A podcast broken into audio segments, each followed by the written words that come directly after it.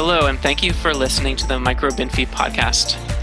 Here we will be discussing topics in microbial bioinformatics. We hope that we can give you some insights, tips, and tricks along the way.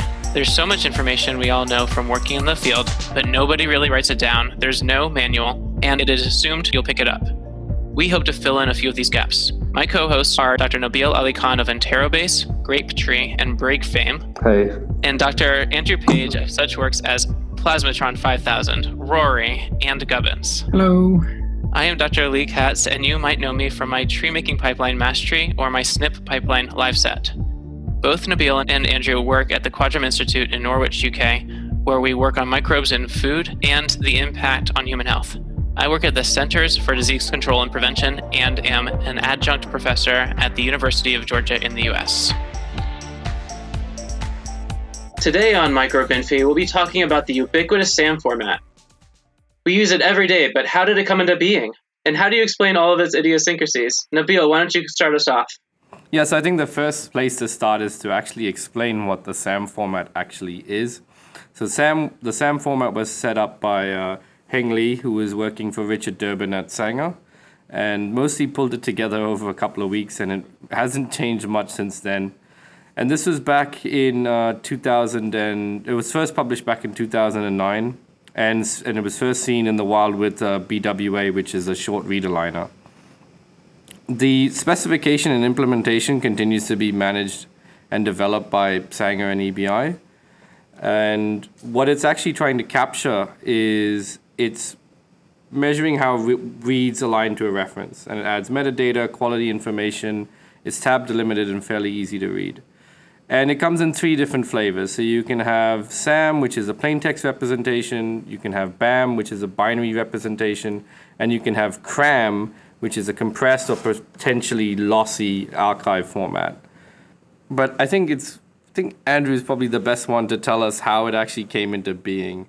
Well, I suppose I was at Ground Zero back in the day in Sanger when uh, a lot of this bit was being developed, and I was in a group called Sequencing Informatics, and at the moment they're the kind of group that is uh, currently uh, continuing to develop CRAM and SAM, which is fantastic. You know, we really do need this kind of institutional long-term support, and it's all driven overall by GA4GH. So it came into being because before short reads were uh, came about, the data volumes are really really low, and for the most part, these things were locked away in these uh, bespoke databases. All the data was there, and the teams of developers lovingly hand curating everything. And if you remember Willy Wonka in the Chocolate Factory, uh, someone built a chocolate palace. Well, this is what genomics was like back in the day. It was a chocolate palace. But of course, then along comes Illumina with their 37 base uh, single-ended reads, and it just blew everything out of the water. And the chocolate palace came down because no one could actually keep up with all of the data coming through. And so it meant that people had to go and actually start making these short read aligners in formats that could actually and file formats that could actually be used and reused quite easily and could cope with all the extra information and data that's out there. But Lee, before so do you I mean Lee, do you remember before we had such formats like the SAM format, what was there for read aligners? Yeah, we used to. So even way back in the day with Sanger, we had um, basically um, Phred and Phrap to align things with each other, and we used Consed as kind of the thing that we used to just like manually put reads together, and it came out. It came. Uh, it exported kind of this uh, blast crunch format. It was very clunky, not very parsable. I remember getting uh, Phred or Phrap to install was sort of a rite of passage. Yeah, you got like an email saying like, "Here's the package. Please don't share it." Do you remember that? Yeah, I remember that. And uh, it took, and all of the folders were sort of hard coded for each project, so it took you about a day to set up set set it up. Thank God we're we've moved on from that. Yeah, I still peop- have the email though, just in case I ever need to install it again. I th- yeah, I think I've got a copy somewhere on a, on a external drive. But then there were other formats like uh, Ace format. I mean, that wasn't well, that was a little better. Yeah, it actually was parsable, and it's very clunky, and I'm glad we don't have to use it again. I was actually digging up um, an old post on BioStars where I was. It's from nine years ago now, where I was trying to figure out how do you parse this thing. It was awful. And what was ACE So- format used for? It was it was used for four five four um, mainly. I think that there was an ACE format uh, predating it, but four five four kind of co opted it and came up with their own variant of it. Yeah, it was, Um, I think the variant was like different coordinates. yeah, it was the primary output from Newbler, which was 454's assembler. But we don't have to worry about 454 Newbler anymore because 454 is dead. No, you can't say that. I don't want to be controversial, but yes, it's dead. It's dead. but I recall that around uh, 2008, like there seemed to be one new assembler or one new reader coming out every week. But actually, I looked back and it was only one new aligner every month for three years. that was that was fantastic as a as a PhD student at the time, trying to trying to keep on top of the literature for your for, for your you know dissertation, just like which aligners and what does what. Yeah, exactly.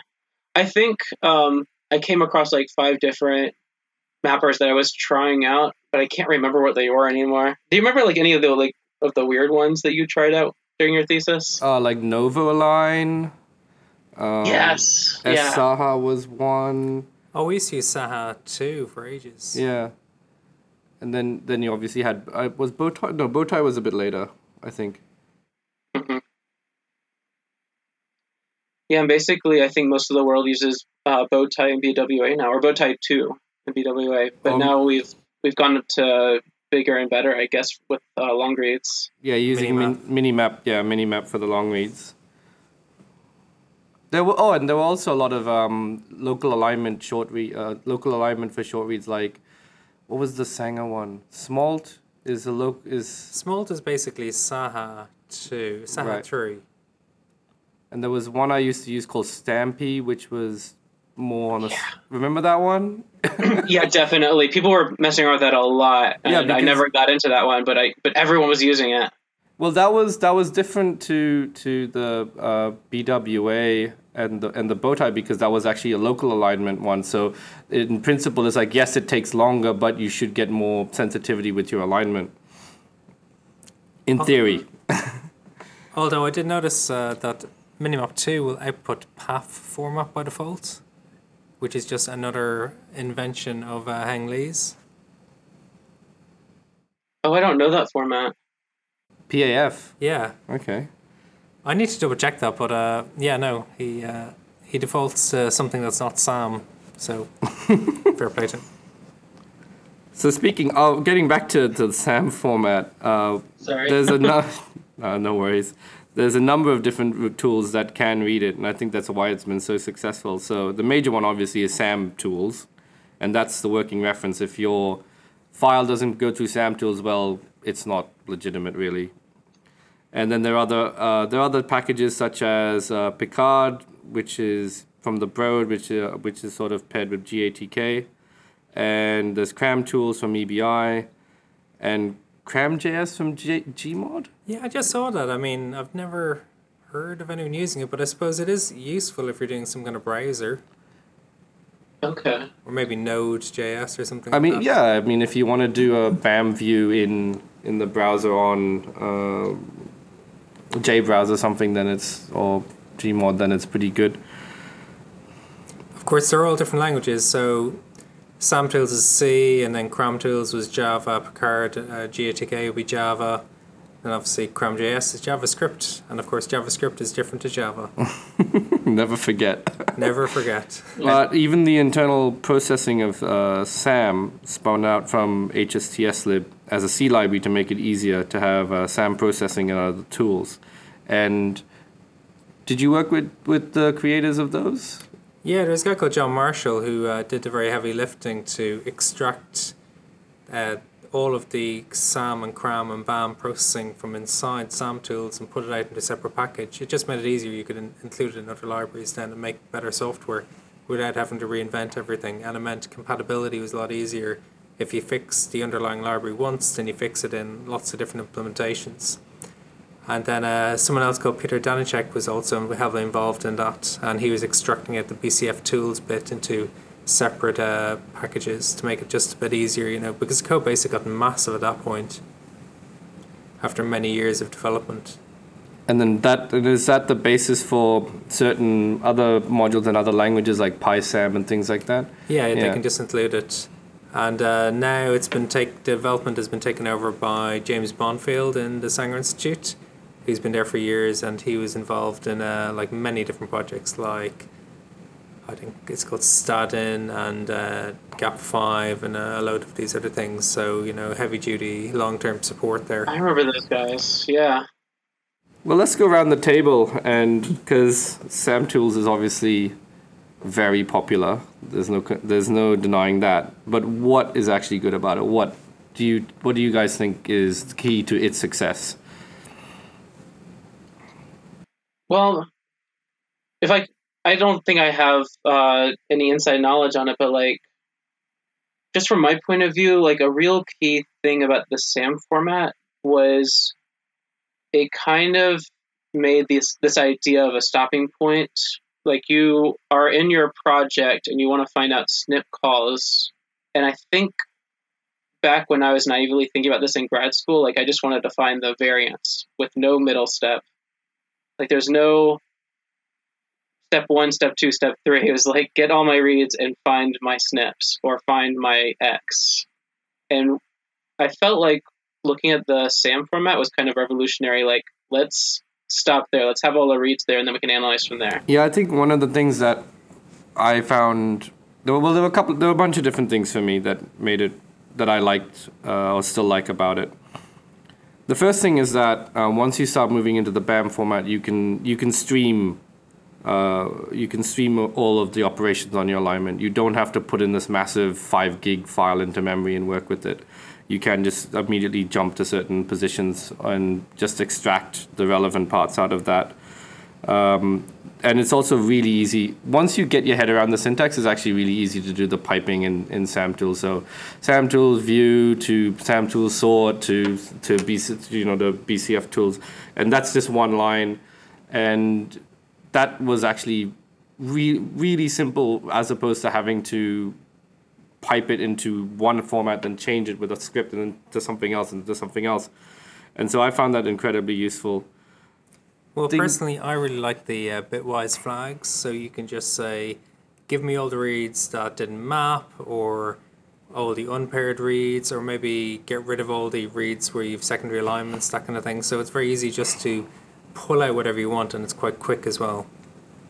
Yeah, and there's a lot of information embedded in it as well, like along with the reads and the coordinates, where the, you've also got the mapping quality there, and you've got information about how well it's aligned to the cigar string, which doesn't have anything about the snips. It's just got sort of how that block is aligned to the reference, so it's information about clipping or indels and things like that.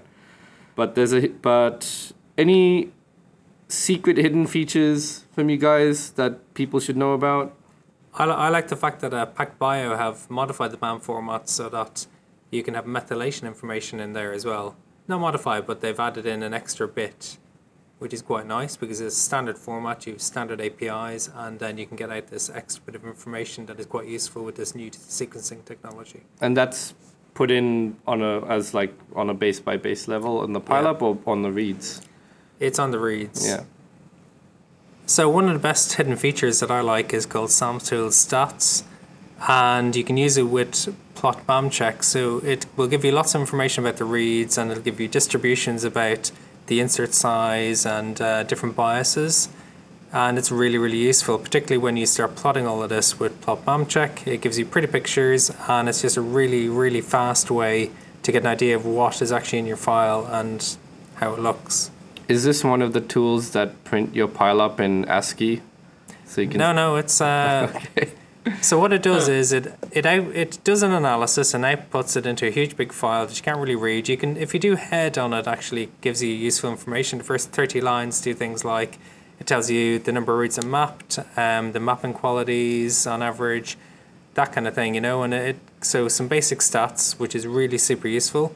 But then the bottom part of it is basically just the input into graphs in, uh, I think, Plot, and that's what Plot Check then takes and interprets and makes pretty pictures.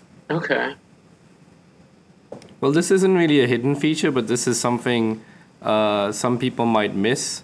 Is you can you can just grab a subset of a BAM file by specifying the name of the chromosome or name of the sequence, the start and the stop.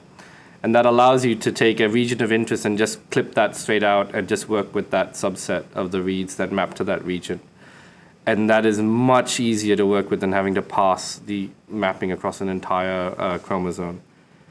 But that's not really a hidden feature. That's in the manual. You just have to read no, it. No, that's really cool because I, I mean, like along those lines, it's it's a highly parsable format, and you can pipe it. So it's like you you want to analyze just like one section of genome. I love it. You'll just say, just like you were saying, like you pick your coordinates, and it'll jump right to that spot on the file and give it to you very quickly. That's really awesome there's one sort of concept in, in the SAM in the SAM format that's a little confusing, which is the soft clipping and hard clipping and and what that actually means for for reads. And what it what it essentially boils down to is it's trying to capture uh, situations where the entire read doesn't necessarily map. So part of the read or the middle of the read is mapped to your reference, and then there's this bit hanging off the end that doesn't that doesn't align, and it I think it's up to the discretion of the mapper, but sometimes they will soft clip it, which means that the those bases that don't um, align aren't part of the alignment, but it's actually retained in the read sequence in the BAM uh, file. And other times they can be hard clipped where they are not part of the alignments and they've been removed from the read sequence as well. So it's sort of the tool itself has decided that this is totally irrelevant and is just taking it out to simplify your, your result for you. So what, what is the advantage of soft clipping versus hard clipping then? Well, your file is smaller if it's hard clipped. That's what I would think. I think I've done that before just to make sure I get small file sizes just to be like a good citizen on my hard drive. often often the hard clipping is when it's like hundreds of bases that are hanging off the edge that really don't make any sense and they're just hard clipped off. So yeah, I've seen a lot in uh, long reads when you've not poor sequencing. Yeah, in those cases, it's like three thousand bases hard clipped off. Well, chimeras or whatever. Yeah. And yeah, I mean, actually, what what's actually happening is oft uh, for me in the wild when this actually happens is it's usually indicative that it's sort of you've mapped to a, a, duplicate region or a collapsed repeat or something like that, and you've actually got yeah chimeric reads that are that would be different. That it's a du- uh, duplicated region, but the uh, the flanking region is different. But they sort of get collapsed into one area. So that's generally why. To me, that's the major reason why you'd see this sort of clipping issue. I don't know if there's any other instances where you'd see clipping. No. Right. Well, maybe if it's split over two different chromosomes, you can see that sometimes. Yeah. Oh, yes. Yeah, you'd see that as well. Uh, if it's all different contigs or different chromosomes. Yeah. That's cool. So to, to visualize these things, um, I don't know. I, I, think early on in grad school, I started off with Artemis. Um, and did that? I'm not even sure where they came out of. Was was that from Sanger? Uh, yes, I worked in the group that developed it, and it was uh, Tim Carver. Tim Carver was maintaining for many years and developing it, and he developed a BAM view, and then BAM view got integrated into Artemis. So Artemis has really good support for BAM and CRAM, and I think it was one of the first viewers. It was the first viewer that actually incorporated CRAM support, uh, very very early on, and yeah, you can just use it in. You can pile up all your reads on top of your reference genome or your annotated reference genome, and it's quite handy. I use it all the time. It just works. I used it um, for things that were not for for mapping reads. Um, but like I had like a lot of exposure to it just for looking at homology of genomes. It was it is really cool. There are a lot of hidden features that I just have never used on it. So thank thank you to, to you and Sanger. Well, it's not me. Was uh, Tim Carver. thank you, Tim Carver. I think later on I started using the text viewer because I just I am a fan of using ubiquitous software. Like I'm that guy who uses Xargs instead of Parallel because I know that Parallel, even though Parallel is a lot more feature rich, I know that Xargs exists on any computer I'm going to go to. So just like that, I just along the same lines, I use SamTools Text Viewer, and it's extremely, I don't know, it's it's not feature rich, but it gets the job done and it's awesome. So I mean, I I don't know how else to put it. I just use it all the time. It's also very very Uh, fast. Yeah, it's really uh, lean and very fast. I agree with you. So it just pops up right away as soon as you want to use it. And if you know, just like earlier, like if you know like the region you want to go to, just like also tell it the region you want to start off on too. It gets right to the point. I also use um, uh, right after that. I remember I actually went on to tablet. Um, Oh, but tablet, yeah. soon after that, I actually I didn't use tablet for too long. Like it's really good. It's lean, but for the cost of like the computing cost, I actually thought that IGV from the Broad Institute was a really good deal. It has basically everything I want in a read viewer. Just you can visualize the reads, you can make regions, you can import regions like genes and overlay them. You can overlay like five different genomes at once and see how they all align. It's really cool. I really like the the track system in in IGV. It's it's at at the time when it came out, that was probably the only tool if you wanted to look at ten or twenty different genomes mapped to a single reference at once. That was really the only way you could do it. I think Yeah. with it making sense. no, absolutely, you're right. Um, I don't. I know it wasn't just this last year, but then I became aware of ASCIIGenome also this last year. Um, but when I look up the actual article, it was in 2017. So um, that, that's been under the radar for a while, and I think it's a really good drop-in replacement for the SamTools text viewer. Again, I have my bias just because I want my software to be on every computer I go to. Um, but it looks really good. So uh, I just want to talk for a minute about CRAM and HTSLib because this is really the future of uh, the SAM format. So CRAM is like a compressed format of SAM, and it's compressed and it's binary.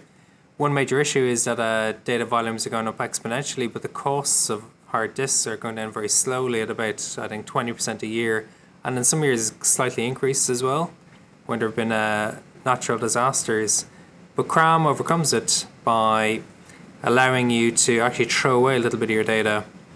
And it was developed originally with uh, Vadim in EBI and James Bonfield in, in the Sanger Institute. But EBI are like the overall drivers of the specification.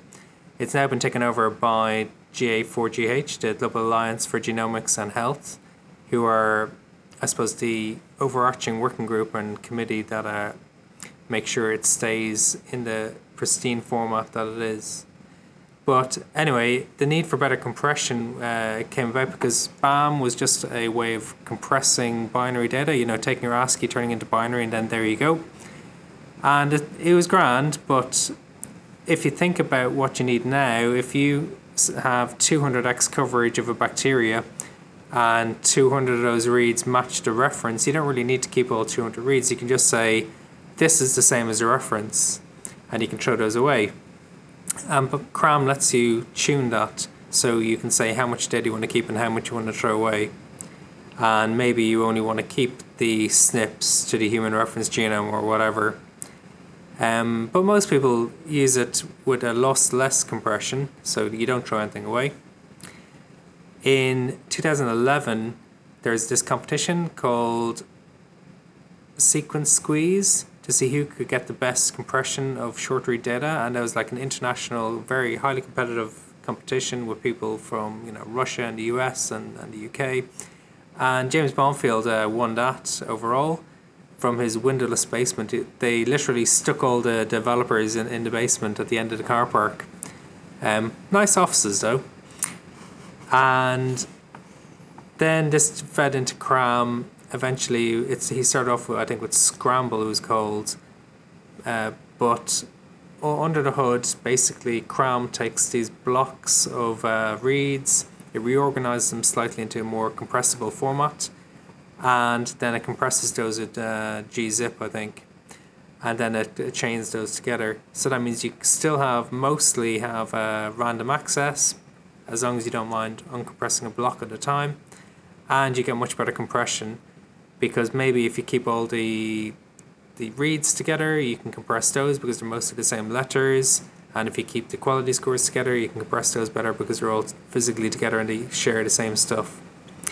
And you can get like 40% or 50% uh, space saving just by using CRAM over BAM, which is just insane.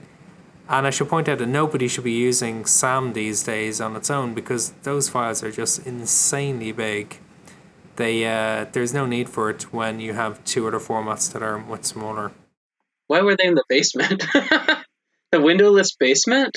Yeah, in in Sanger, well, in Sanger they decided to put all of the sequencing sequencing informatics and developers and people supporting them into a refurbished basement. And I lie, you know, there's a big open plan office which has some windows at a kind of head height. So you do get a bit of natural light. But I think James, I recall, was in an office that was kind of an internal office to that even. And so there was no natural light at all. Um, but they were nice offices, you know. They were brand newly refurbished with, you know, everything you could possibly hope for. Apart from when it floods. There are flood barriers, you know, at all the doors. Which is what you get when you build on a floodplain. But anyway, that's that's an aside, right? So the first working implementations of CRAM were actually being done kind of collaboratively and kind of competitively. So in EBI, which is a different building to Sanger, like literally there's like 20 meters away from each other, and they were building their implementation in Java, and then in Sanger they're doing it in C, and eventually the C version just got more usage and, and won out. But uh, it was good as well by having two different implementations of one specification. It meant that all the little issues were teased out pretty quickly, and it meant there's a lot of scrutiny for the format, which made a very robust format that's going to last for many, many years. So why don't we use Cram outright instead of BAM right now? Cram was developed originally as like an archive format, so for EBI, people like that. Um, I suppose the limitation would be that there isn't as much support in tools for Cram. So it's until you hit that critical mass where it's just everywhere and you can't avoid using it. And also then you need to be able to download it from archive. So when NCBI start providing everything in Cram, then you know you're onto a winner. All right, guys, you heard it here first. Get on it. Get Cram support into your various tools. Yeah, I need to get that in my. I need to actually start learning how to read Cram. Is that the internal format that they archive in in EBI? Um, I don't know exactly what they do because they do provide everything in FASTQ format, you know. So, although they they do ask you to provide CRAM or they they like to have CRAM, if you give everyone back FASTQs instead of CRAM, then that's kind of defeating purpose. But you know, there you go. Um, there is some limitations though with BAM, and I, I see it coming to an end because of long reads. So there's a problem with the cigar string where you can only have 64 kilobit, kilobases. Is it kilobase or kilobytes? W- one of those. Anyway, there's a limited uh, length of a cigar string, and when you have really long, noisy reads coming from Nanopore, it just kind of breaks it because the cigar string gets too long for BAM. And there was like a, a month or two many years ago where there was this competition between the Long Read Club where they kept getting longer and longer reads. And then the developers of SAM tools going, oh, you know, everything is breaking. So it took a little while for that to settle down. But now CRAM works for really long reads and there's no problems anymore. And if you are doing long reads, you have to use SAM or CRAM, but not BAM in between. So that is a pitfall, and I've fallen into that pitfall a few times where I've been working with long reads. I've done a mapping, converted to BAM, and then I went, oh, wait, it's just broken, it's fallen over. Actually, I think I've done uh, some projects with uh, Nanopore where we do Minimap and Minimap two, and and we get a BAM file in the end, but it doesn't give me any warning. Like, is it is it secretly dying? Well, no. You, you when it dies, you'll know it dies, but you may spend half a day trying to debug it. You know, why is it dying? And there's one particular read that's like seventy five percent the way through your file. You know, it's just one of these random things that really drains your time. And then you'll probably find that if you just use cram instead, that actually everything will probably just work. Good to know. That's yeah, that's very good to know. But all right, but then where to next? What's the future for Sam?